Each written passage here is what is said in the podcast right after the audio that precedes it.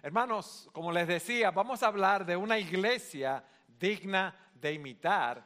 Y esto está en primero a los Tesalonicenses capítulo 1, versículos 1 al 10. Si ustedes van conmigo primero a Hechos capítulo 17, de los versículos del 1 al 10, se nos habla de esta iglesia de Tesalónica. Esa iglesia fue fundada en el segundo viaje misionero que Pablo fue junto con sus acompañantes. Cuando Pablo llegó allí por 3 semanas, estuvo predicando la palabra en la sinagoga. Y en Hechos capítulo 17 se nos dice que él había pasado por Anfípolis y Apolonia, y que Pablo y Silas llegaron a Tesalónica y predicaron la palabra en una sinagoga de los judíos, según era su costumbre. Explicó y presentó ese Cristo, como dice la palabra, este Jesús a quien yo les anuncio, es el Cristo. Él les había dicho que era necesario, como vemos en el texto, que Cristo padeciera y resucitara de los muertos. El resultado de la predicación de la palabra fue que hubo conversiones. Miren lo que dice el versículo 4. Algunos de ellos creyeron y se unieron a Pablo y a Silas, junto con una gran multitud de griegos, temerosos de Dios, y muchas mujeres principales. Hubo conversiones, pero al mismo tiempo hubo oposición. Versículo 5. Pero los judíos, llenos de envidia, llevaron algunos hombres malvados de la plaza pública, organizaron una turba y alborotaron la ciudad, asaltando la casa de Jasón, procuraban sacarlos al pueblo. Más adelante vemos cómo Jasón sale libre a recibir una fianza, y cómo Pablo y Silas, que han llevado el evangelio, tienen que salir huyendo de noche. Versículo 10. Enseguida los hermanos enviaron de noche a Pablo y a Silas a Berea, los cuales al llegar fueron a la sinagoga de los judíos. Hermanos, ellos llegaron a predicar el evangelio, tenían la estrategia de predicar en las sinagogas donde estaban los judíos, predican al Cristo que fue muerto, que resucitó, hubo conversiones, pero hubo persecución inmediatamente. Al poco tiempo, el apóstol Pablo, recuerden que él solo estuvo 3 semanas allí, 3 semanas, y al poco tiempo él tiene que salir huyendo. Y la pregunta que nos hacemos, ¿una iglesia con 3 semanas de fundada así va a sobrevivir? ¿Qué ustedes me dirían?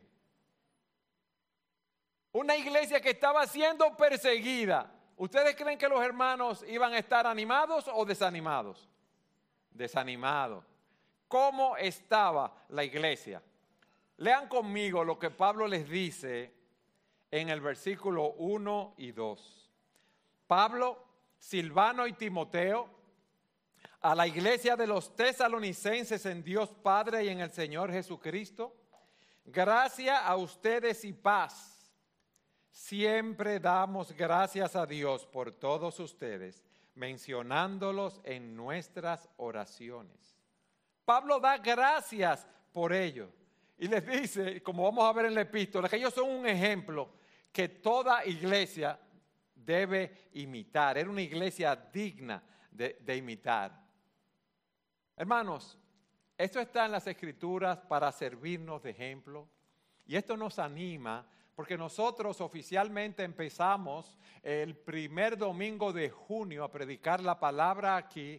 Y a los 8 o 9 meses vino la pandemia. Y tuvimos la irregularidad de no congregarnos. Después volvimos a congregarnos. Y lo hicimos con las limitaciones del distanciamiento social. O sea que vamos a cumplir 2 años. De esos 2 años, 1 año y 3 o 4 meses hemos estado en pandemia. Pero gloria a Dios que hemos estado creciendo. Gloria a Dios que los hermanos han estado creciendo en su fe. Gloria a Dios que la gracia de nuestro Señor Jesucristo se está manifestando en la vida de los hermanos. Y eso debe animarnos a seguir adelante.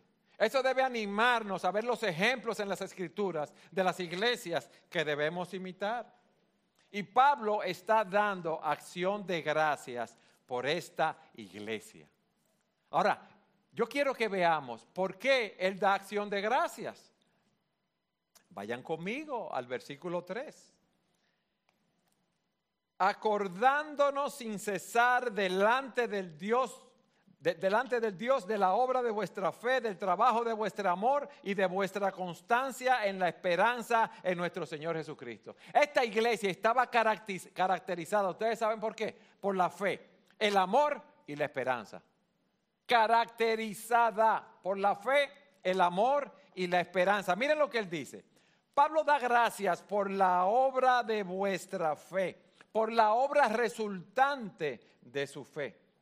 Una obra que era el resultado del poder transformador de Cristo en los tesalonicenses. Era el resultado de la obra de la regeneración de Dios.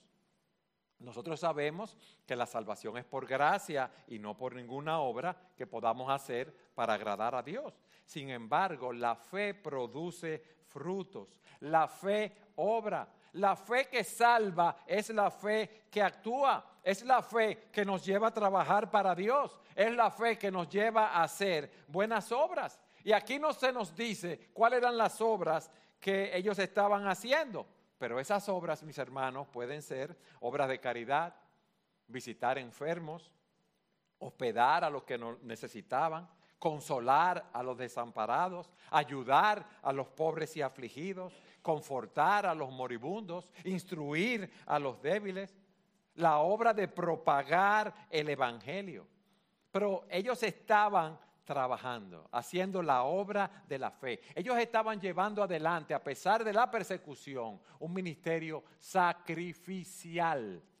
Lo segundo, él habla del trabajo de vuestro amor. Ese ministerio sacrificial no solamente estaba caracterizado por la obra de la fe, sino por el trabajo de su amor, o el trabajo motivado por el amor. Miren, la palabra trabajo que se utiliza aquí nos da la idea de algo que es pesado, que es molesto, que es fatigoso, que es agotador. Un trabajo que drena nuestra fuerza, un trabajo que estamos haciendo para conseguir un objetivo específico. Y estos hermanos estaban haciendo un trabajo de esa manera, abnegado por su prójimo. Ahora miren por qué. El trabajo de vuestro amor.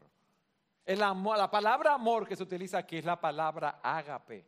Y nos habla de un amor sacrificial, un amor que nos lleva no a vivir para nosotros mismos, un amor que nos lleva a vivir para la gloria de Dios, un amor que nos lleva a vivir para nuestro prójimo, un amor que me lleva a actuar por encima de mis sentimientos, un amor que me lleva a actuar por encima de mis emociones, un amor que busca el bien de la persona amada. Y ellos estaban haciendo ese trabajo duro, fatigoso, agotador, por amor a su prójimo, por amor a los demás miembros de la comunidad cristiana, por amor a los cristianos en otros lugares, por amor a los inconversos. Ellos habían aprendido la lección del mismo Dios. No nos dice la Escritura, de tal manera amó Dios al mundo que ha dado a su Hijo unigénito para que todo aquel que en Él cree no se pierda, mas tenga vida eterna. Eso es el amor. Dios no nos dijo de lejos, yo te amo, y nos tiró muchos besitos. No, Dios mandó a su Hijo unigénito a morir por nosotros. Y en Efesios capítulo 5, versículos 1 y 2, Pablo dice, sean pues imitadores de Dios como hijos amados y anden en amor, así como también Cristo os amó y se dio a sí mismo por nosotros.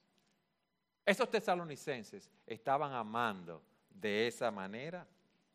Eso es lo que Pablo está diciendo. Siempre damos gracias a Dios por ustedes, lo mencionamos en nuestras oraciones. Tenemos presente su obra de fe, tenemos presente su trabajo de amor, pero miren lo que dice, y la firmeza de su esperanza en nuestro Señor Jesucristo. O sea que ese ministerio de ellos estaba caracterizado también por la firmeza de la esperanza en el Señor Jesucristo. Hermanos, ellos estaban firmes a pesar de las persecuciones. Fíjense que cuando llegó el Evangelio, que hubo conversiones, esos judíos legalistas que se oponían alborotaron a todo el pueblo y estaban buscando a Pablo, y Pablo tuvo que salir huyendo de noche. Había oposición, pero ellos estaban siendo constantes. Había tentaciones, pero estaban firmes. Y la pregunta que nos hacemos, ¿qué los motivaba a mantenerse firmes, constantes y a perseverar? ¿Cuál era la fuente de su tenacidad en esas circunstancias adversas? Nuestro Señor Jesucristo. Ellos estaban esperando la venida del Señor Jesucristo. Ellos tenían una esperanza cierta, no incierta. A veces uno dice, bueno, yo espero que tenga un problema económico. Si me entra un dinero, yo espero que me entre, yo voy a resolver. O yo espero que si tengo una enfermedad, esa enfermedad se va a curar. Pero ellos tenían una certeza por la cual ellos estaban trabajando. Mis hermanos, Cristo viene. Eso es, miren lo que dice en el versículo 10. Ellos estaban esperando de los cielos a su Hijo, al cual resucitó de entre los muertos. Es decir, a Jesús, quien libra de la ira venidera. Ellos sabían, ellos lo veían como una realidad, que había que mantenerse constantes trabajando, porque Cristo iba a volver. Cristo iba a volver por su pueblo. Esa era el ancla que los mantenía firmes y les permitía soportar en medio de las tribulaciones, en medio de ese mar en tempestad. Miren, hermanos, en 2 Timoteo se nos dice que Pablo estaba en prisión y estaba mal preso, porque lo más seguro que lo iban a condenar, iba a ser sentenciado a muerte. Y él dice lo siguiente: yo ya estoy para ser sacrificado. El tiempo de mi partida está cercano. He peleado la buena batalla, he acabado la carrera, he guardado la fe. Por lo demás, me está reservada la corona de justicia, la cual me dará el Señor. Óigame bien. La cual me dará el Señor, juez justo en aquel día, y no solo a mí, sino también a todos los que aman su venida. Ustedes ven, esta esperanza no es algo incierto. Esta esperanza no es una ilusión. Nosotros estamos esperando confiadamente en nuestro Señor Jesucristo. Y mientras tanto seguimos trabajando para Él, seguimos haciendo su obra, seguimos firmes y constantes. Constantes ante las persecuciones que podemos tener, ante los problemas financieros, ante los problemas familiares. Hay momentos, hermanos, en que todo parece que está en contra de nosotros, pero debemos seguir constantes, esperando en el Señor. Amén. Hay momentos en que nosotros pensamos que nos vamos a derrumbar, que ya no vamos a poder dar un paso más, pero tenemos nuestra esperanza puesta, no en las cosas de este mundo que son inciertas, tenemos nuestra esperanza puesta en el Señor Jesucristo y su retorno por su pueblo. Amén. Hermanos, Pablo no solamente agradece la obra resultante de la fe de los tesalonicenses, ese ministerio sacrificial, el trabajo de su amor, la obra de la fe y la constancia en la esperanza en el Señor Jesucristo, pero él también da gracias en segundo lugar por algo sumamente hermoso, lo que Dios hizo por ellos al elegirlos para ser parte de su pueblo. Miren lo que dice en el versículo 4. Sabemos, hermanos, amados de Dios, de la elección de ustedes. Él les dice, ustedes son amados de Dios. Dios los eligió para salvación, por el puro afecto de su voluntad, como vemos en otras partes de la Escritura, conforme a su propósito soberano y eterno. No había nada bueno en nosotros, no había ningún mérito, no hay ninguna sabiduría, no hay nada que podamos hacer para ser aceptos delante de Dios. Pero Dios en su gracia nos eligió para salvación. En la eternidad pasada, de manera soberana, Dios escogió a aquellos que redimiría, a aquellos que justificaría y glorificaría en Jesucristo, mis hermanos. Vayan conmigo a 2 los Tesalonicenses, capítulo 2, versículo 13. Miren lo que dice la palabra. Pero nosotros siempre tenemos que dar gracias a Dios por ustedes, hermanos amados en el Señor. ¿Y por qué? porque Dios los ha escogido desde el principio para salvación, mediante la santificación por el Espíritu y la fe en la verdad. Fue para esto que Él los llamó mediante nuestro Evangelio, para que alcancen la gloria de nuestro Señor Jesucristo. En Efesios, capítulo 1, versículo 4, dice, pues, porque Dios nos escogió en Cristo antes de la fundación del mundo, para que fuésemos santos y sin mancha delante de Él. El Señor Jesucristo dice en Juan, capítulo 6, versículo 44, nadie puede venir a mí si no lo trae el Padre que me envió, y yo lo resucitaré en el día final. En Juan, capítulo 15, versículo 16, el Señor dice, ustedes no me escogieron a mí, sino que yo los escogí a ustedes y los designé para que vayan y den fruto y que su fruto permanezca. Entonces, ¿qué tenemos aquí, hermanos? Una iglesia digna de imitar, una iglesia caracterizada por la fe, por el amor, por la esperanza. Una iglesia que era amada por Dios porque Dios los había escogido a cada uno de ellos para salvación desde antes de la fundación del mundo. Pero miren qué hermosa la tercera característica. A partir del versículo 5, Pablo les dice cómo ellos fueron llamados. ¿Qué dice? Versículo 5. Porque nuestro evangelio no vino a ustedes solamente en palabra, sino también en poder y en el Espíritu Santo y con plena convicción. Como saben, ¿qué clase de personas demostramos ser entre ustedes por el amor que les tenemos? Ellos fueron llamados mediante la predicación de la palabra del Señor Jesucristo. Por esa palabra que les fue presentada, mediante el Evangelio, las buenas nuevas de salvación en Jesucristo. Y fíjense lo que dice Pablo, las características de ese mensaje. No solo vino con palabras, o sea, no es un cuento, no es mera plática, no son simples palabras, no es algo novedoso, interesante, no es algo lleno de sabiduría humana, sino que vino a ustedes con poder. Con poder, un mensaje poderoso que trae salvación. Con poder y en el Espíritu Santo. Mientras esa palabra es predicada, el Espíritu Santo la utiliza para iluminar la mente, la conciencia de las personas, dándoles convicción de pecado. Eso es lo que hace la palabra de Dios. Y eso es lo que nosotros hacemos aquí cada domingo, predicar esa bendita palabra para que ese Espíritu Santo, el Espíritu, la tercera persona de la Trinidad, tome esa palabra y la aplique a los corazones de los oyentes. Que los convenza de la veracidad del mensaje, que los convenza de su condición sin Cristo, que van camino a una condenación eterna si no se arrepienten de sus pecados. Esa palabra que es predicada es poder de Dios para salvación. Y por eso Pablo dice, porque yo no me avergüenzo del Evangelio, porque es poder de Dios para salvación. ¿De quién? De todo el que cree, del judío primeramente y también del griego. Cuando Pablo le estaba predicando a los corintios, él les dice lo siguiente, por eso, cuando fui a ustedes, hermanos, proclamándoles el testimonio de Dios, no fui con superioridad de palabra o de sabiduría, porque nada me propuse saber entre ustedes, excepto a Cristo y este crucificado. Miren lo que le dice Pablo a los corintios. Yo estuve entre ustedes con debilidad y con temor y mucho temblor.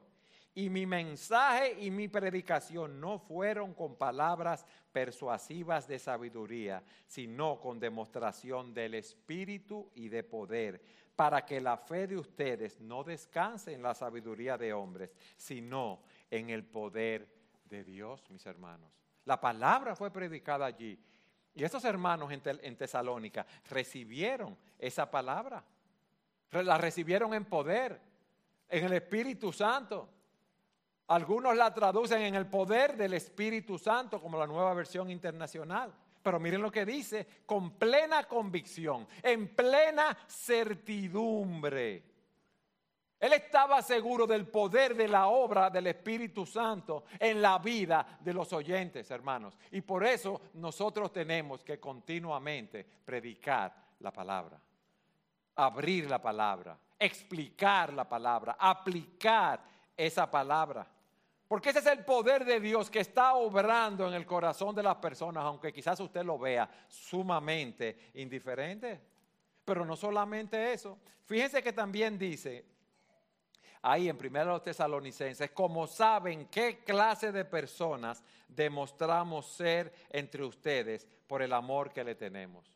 Los mismos misioneros le dicen a ustedes, ustedes vieron nuestras vidas, ustedes han visto el testimonio que nosotros le hemos dado, ustedes han visto la obra que nosotros hemos hecho entre ustedes por el amor.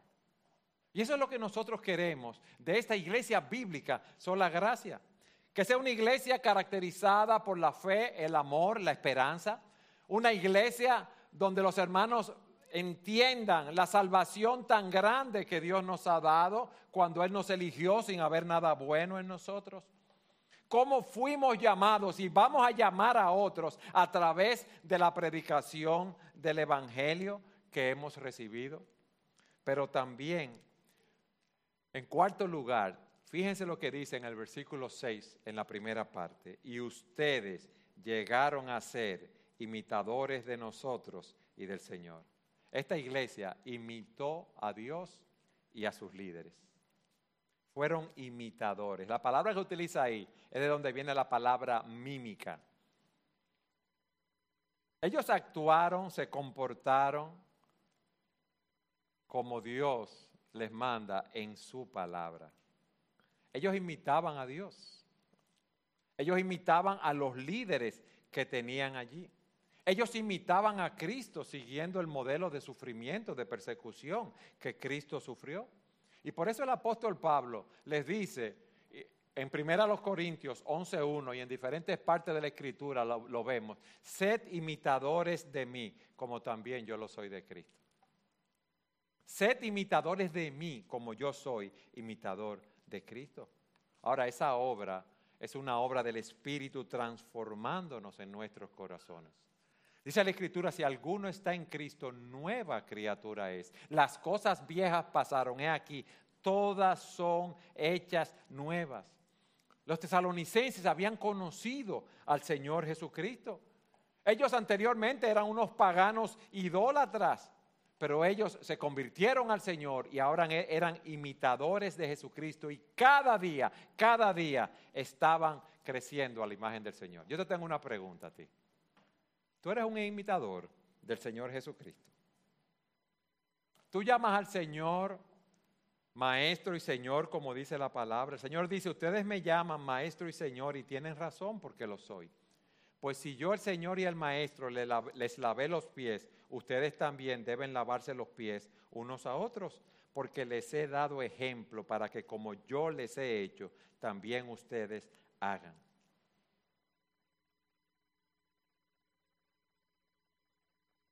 Imitar a Dios, caminar en santidad, es el fruto de una vida transformada.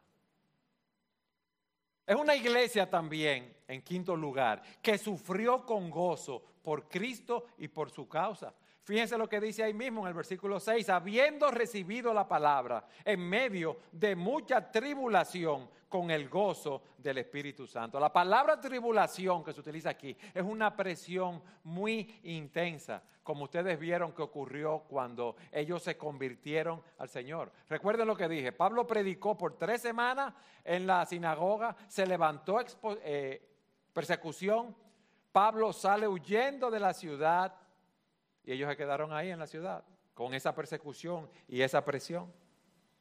Y en 1 Tesalonicenses, capítulo 2, miren lo que él dice. Pues ustedes, hermanos, llegaron a ser imitadores de las iglesias de Dios en Cristo Jesús que están en Judea, porque también ustedes padecieron los mismos sufrimientos a manos de sus propios compatriotas, tal como ellos padecieron a manos de los judíos. Estos mataron tanto al Señor Jesús como a los profetas y a nosotros. Nos expulsaron y no agradan a Dios, sino que son contrarios a todos los hombres, impidiéndonos hablar a los gentiles para que se salven. Ellos soportaron esa persecución. No te extrañes por el fuego de la prueba que puede venir a tu vida por ser un cristiano. Ellos estuvieron bajo persecución, pero la soportaron por el gozo del Espíritu Santo. ¿Qué significa esto? Que en medio de esa situación, ellos querían agradar a Dios, ellos querían vivir para Dios, y el Espíritu Santo le producía gozo, le producía agradecimiento, le producía deleite, le producía felicidad en Dios. ¿Por qué? Porque ellos sabían que eran amados por Dios. Ellos sabían que habían sido elegidos por Dios. Ellos sabían que no importaba lo que viniera a su vida. Cerrando los ojos aquí, lo iban a abrir en la presencia del Señor. Ustedes recuerdan cuando en la epístola a los Filipenses, Pablo y Silas fueron perseguidos y ellos fueron arrojados a lo profundo de la cárcel y fueron puestos en un cepo. ¿Qué hacían ellos de noche? Alababan a Dios. Alababan a Dios, hermanos, porque su esperanza estaba en Cristo y no en ninguna cosa de este mundo. Y eso le pasaba a los tesalonicenses. Pero también era una iglesia modelo para las demás iglesias. En sexto lugar, fíjense lo que dice el versículo 7. Y de tal manera que llegaron a ser un ejemplo para todos los creyentes en Macedonia y en Acaya. O sea, su comportamiento, su testimonio había sido un ejemplo. Miren, la palabra ejemplo que se utiliza aquí es la palabra modelo. Es como cuando usted hace una reproducción exacta. Ellos eran un patrón, un molde, un modelo a seguir por otros cristianos. ¿Por qué? Porque no eran perfectos, porque no habían sido glorificados, eso lo entendemos. Pero ellos querían agradar al Señor. Y nosotros debemos querer imitar al Señor, andando en comunión con Él, no conformándonos a los patrones del mundo, guardando sus mandamientos. Y como dice un autor, lo siguiente: esto es una gran alabanza, ya que en primer lugar a ninguna iglesia Pablo la llama modelo o ejemplo, y en segundo lugar habla de ellos como modelos, no solo para los paganos, sino para los cristianos de toda Grecia. Un modelo por su testimonio personal, pero un modelo también, mis hermanos, de evangelismo. Vayan al versículo 8 conmigo, primera a los Tesalonicenses 1:8. Porque saliendo de ustedes la palabra del Señor se ha escuchado, no solo en Macedonia y Acaya, sino que también por todas partes la fe de ustedes en Dios se ha divulgado, de modo que nosotros no tenemos necesidad de decir nada. Se ha divulgado, se ha proclamado la palabra. Y la idea que nos da el texto: ha venido un gran trueno, un gran grito. El grito fuerte de una multitud. Ha venido un sonido de trompeta que ha llenado todo el lugar. La predicación del Evangelio de Jesucristo, la salvación que hay en Cristo, esas buenas nuevas fueron predicadas a todo volumen desde Tesalónica. Salía con fuerza de la ciudad ese mensaje y llegaba a toda la región. Eso es lo que nosotros queremos con Iglesias Bíblicas Sola Gracia. Mis hermanos, que ese mensaje poderoso del Evangelio de salvación de Cristo llegue a todos aquellos que no lo conocen. Y dice que llegaba no solo a Macedonia y Acaya, sino a todo lugar.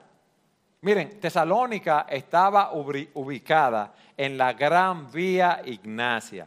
Era una carretera militar romana y unía el este con el oeste de el Imperio Romano, y conectaba con todos los puertos que había hasta entonces, los puertos que eran conocidos. Entonces las noticias que ellos predicaban, que salían de ahí, las personas que iban viajando le iban llevando de un lugar a otro de lo que estaba sucediendo allí. Ellos estaban aprovechando todas las oportunidades que se les presentaban para predicar el Evangelio.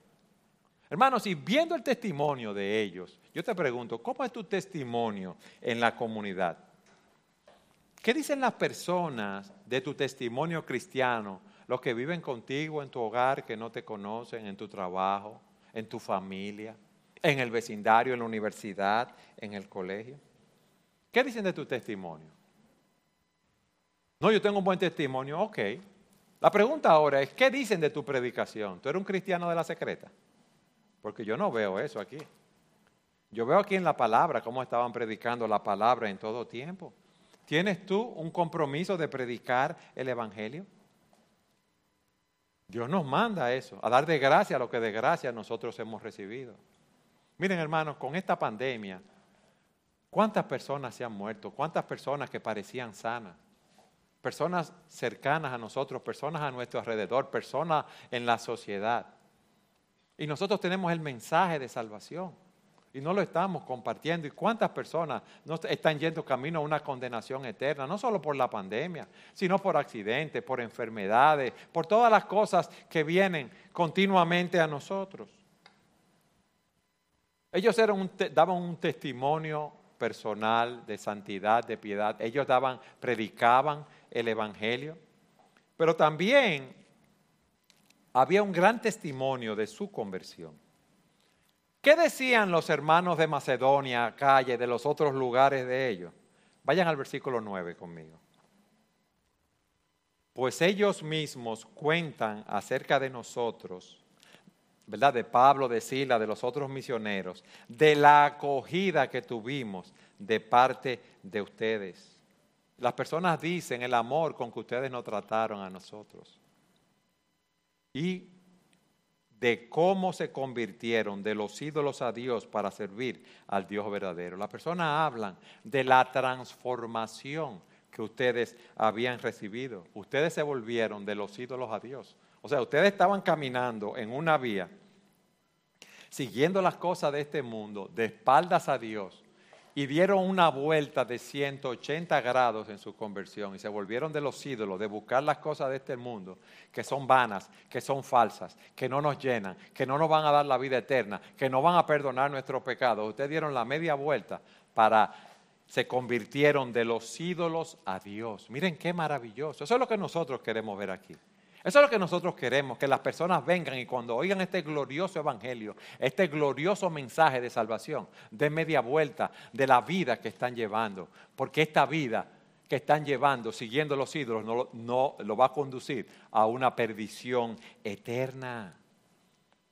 Fueron trasladados de esa vana manera de vivir, de estar bajo el poder del maligno para seguir al Señor. Miren, mis hermanos, cuando Dios nos llama a salvación, Dios nos cambia por completo. Dios nos hace ver nuestra vida pasada, lo vacía que era. Nos hace ver que lo que nosotros estábamos siguiendo, lo que tenía valor para nosotros, realmente no tiene ningún valor. Porque las cosas materiales, el dinero, el poder político, el poder social, el reconocimiento, se acaba y todo eso pasa. Va a llegar el día en que vamos a cerrar nuestros ojos aquí. Y el que no haya entregado su vida al Señor Jesucristo irá a una condenación eterna. Y aquí se nos dice que estos hombres, estas mujeres, se volvieron de los ídolos a Dios. Y miren, dejar esos ídolos en medio de esa sociedad no era algo fácil. Esos eran los dioses que ellos habían adorado desde su infancia, al igual que nosotros, que tenemos nuestros ídolos o teníamos nuestros ídolos que seguíamos. Pero era evidente que la gracia de Dios había operado en sus vidas y por la gracia de Dios habían comprendido la vanidad, lo absurdo, lo tonto que es vivir para las cosas de este mundo, que son cosas pasajeras. Ellos se convirtieron de los ídolos a Dios, pero miren para qué. Para servir al Dios vivo y verdadero. Los ídolos son muertos. Los ídolos no nos llevan a ningún sitio. Pero nosotros tenemos un Dios vivo y verdadero. Nosotros tenemos un Dios en los cielos. Nosotros tenemos un Dios que controla todas las cosas. Nosotros tenemos un Dios soberano que está guiando la historia hacia un lugar para Él ser glorificado. Pero miren también lo que sigue diciendo. Volverse a un Dios vivo y verdadero implica volverse a su Hijo Jesucristo y a la salvación que hay por medio de Él, versículo 10. Y esperar de los cielos a su Hijo, al cual resucitó de entre los muertos, es decir, a Jesús. ¿Y qué dice al final? ¿Quién nos libra de qué? ¿De la ira? O sea que hay una ira que viene. Ellos empezaron con expectación a esperar la venida del Señor Jesucristo desde los cielos. Ellos se volvieron de los ídolos al Dios vivo y verdadero, y se volvieron con la esperanza de esperar, valga la redundancia, con la esperanza de que Cristo viene desde los cielos. Mis hermanos, hay una realidad en las Escrituras: Cristo vuelve. Y nosotros debemos estar esperando la venida del Señor. Miren, en Hechos, en el capítulo 1, versículo 9, se nos habla cómo el Señor se despide de los discípulos y los que estaban ahí. Dice: y habiendo dicho estas cosas, viéndolo ellos, fue alzado y los recibió una nube que lo ocultó de sus ojos. Y estando ellos con los ojos puestos en el cielo, entre tanto que él se iba, se pusieron junto a ellos dos varones con vestiduras blancas. Versículo 11, los cuales le dijeron: Galileos, ¿por qué estáis mirando al cielo? Este mismo Jesús que ha sido tomado de vosotros al cielo, así vendrá como le habéis visto ir al cielo. Hermanos, esa es la venida que nosotros debemos esperar del Señor. Esperar mirando pacientemente hacia adelante con confianza. Mis hermanos, Cristo vendrá a juzgar a los vivos y a los muertos. Nosotros debemos estar preparados para su venida. Cuando usted tiene una visita en su casa, usted no deja la casa como está, ¿verdad? Usted la limpia, la arregla, la decora, quita todo lo que está mal, trata de brindarle lo mejor a las visitas, de manera que se sienta a gusto. ¿No es así? Nosotros debemos esperar a Cristo así. Y el Espíritu Santo mora en nosotros. Debemos estar, óigame bien, esperando al Señor Jesús que viene desde los cielos. Hermanos, esperándolo viviendo vidas santas, esperándolo dando un testimonio de nuestra fe, esperando, predicando el Evangelio. Pablo le dice a Tito: porque la gracia de Dios se ha manifestado trayendo salvación a todos los hombres, enseñándonos que negando la impiedad y los deseos mundanos, vivamos en este siglo sobria, justa y piadosamente, aguardando la esperanza bienaventurada y la manifestación de la gloria de nuestro gran Dios y Salvador Cristo Jesús, el cual se dio a sí mismo para redimirnos de toda iniquidad y purificar para sí un pueblo propio, celoso de buenas obras. Debemos estar esperando al Señor Jesucristo. Él nos rescata de la ira venidera. Si tú estás aquí y no conoces al Señor, dice la Escritura, horrenda cosa es caer en las manos del Dios vivo. Y leía en segunda a los tesalonicenses, ¿cómo va a ser esa ira que viene sobre aquellos que rechazan el Evangelio de Jesucristo? Dice, cuando el Señor Jesús se ha revelado desde el cielo, se va a manifestar esa ira con sus poderosos ángeles en llama de fuego, dando castigo a los que no conocen a Dios y a los que no obedecen al Evangelio de nuestro Señor Jesús. Estos sufrirán el castigo de eterna destrucción, o sea, condenación. Sufrimiento, excluidos de la presencia del Señor y de la gloria de su poder, cuando Él venga para ser glorificado en sus santos en aquel día y para ser admirado entre todos los que han creído, porque nuestro testimonio ha sido creído por ustedes. Hermanos, Cristo nos rescató de esa ira venidera. Dios mostró su amor para con nosotros, en que cuando éramos pecadores, cuando éramos débiles, cuando éramos impíos, Cristo Jesús vino al mundo y Cristo murió por nosotros para reconciliarnos con Dios, para que todo aquel que en Él cree no se pierda, mas tenga vida eterna. Y es como dice Pablo, porque si cuando éramos enemigos fuimos reconciliados con Dios por la muerte de su Hijo, mucho más, habiendo sido reconciliados, seremos salvos por su vida. Y no solo esto, sino que también nos gloriamos en Dios por medio de nuestro Señor Jesucristo, por quien ahora hemos recibido la reconciliación. Mis hermanos, ninguna condenación hay para los que están en Cristo Jesús. Nosotros debemos seguir adelante como iglesia. Y por eso hemos traído este mensaje, esa iglesia digna de imitar.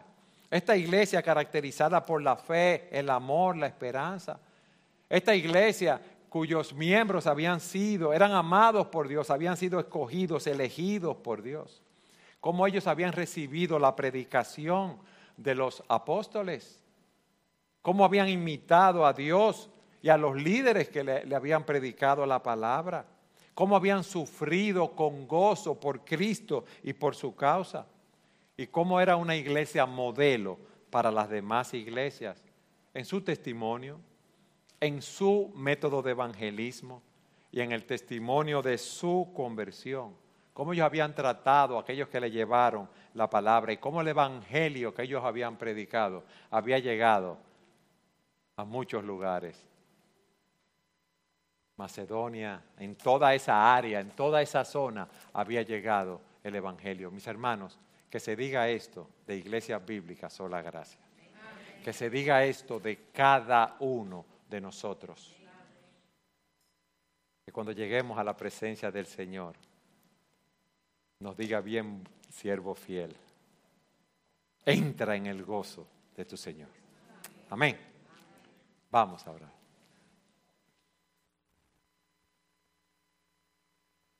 Padre, gracias por tu palabra. Gracias por la obra que tú estás haciendo en medio de nosotros.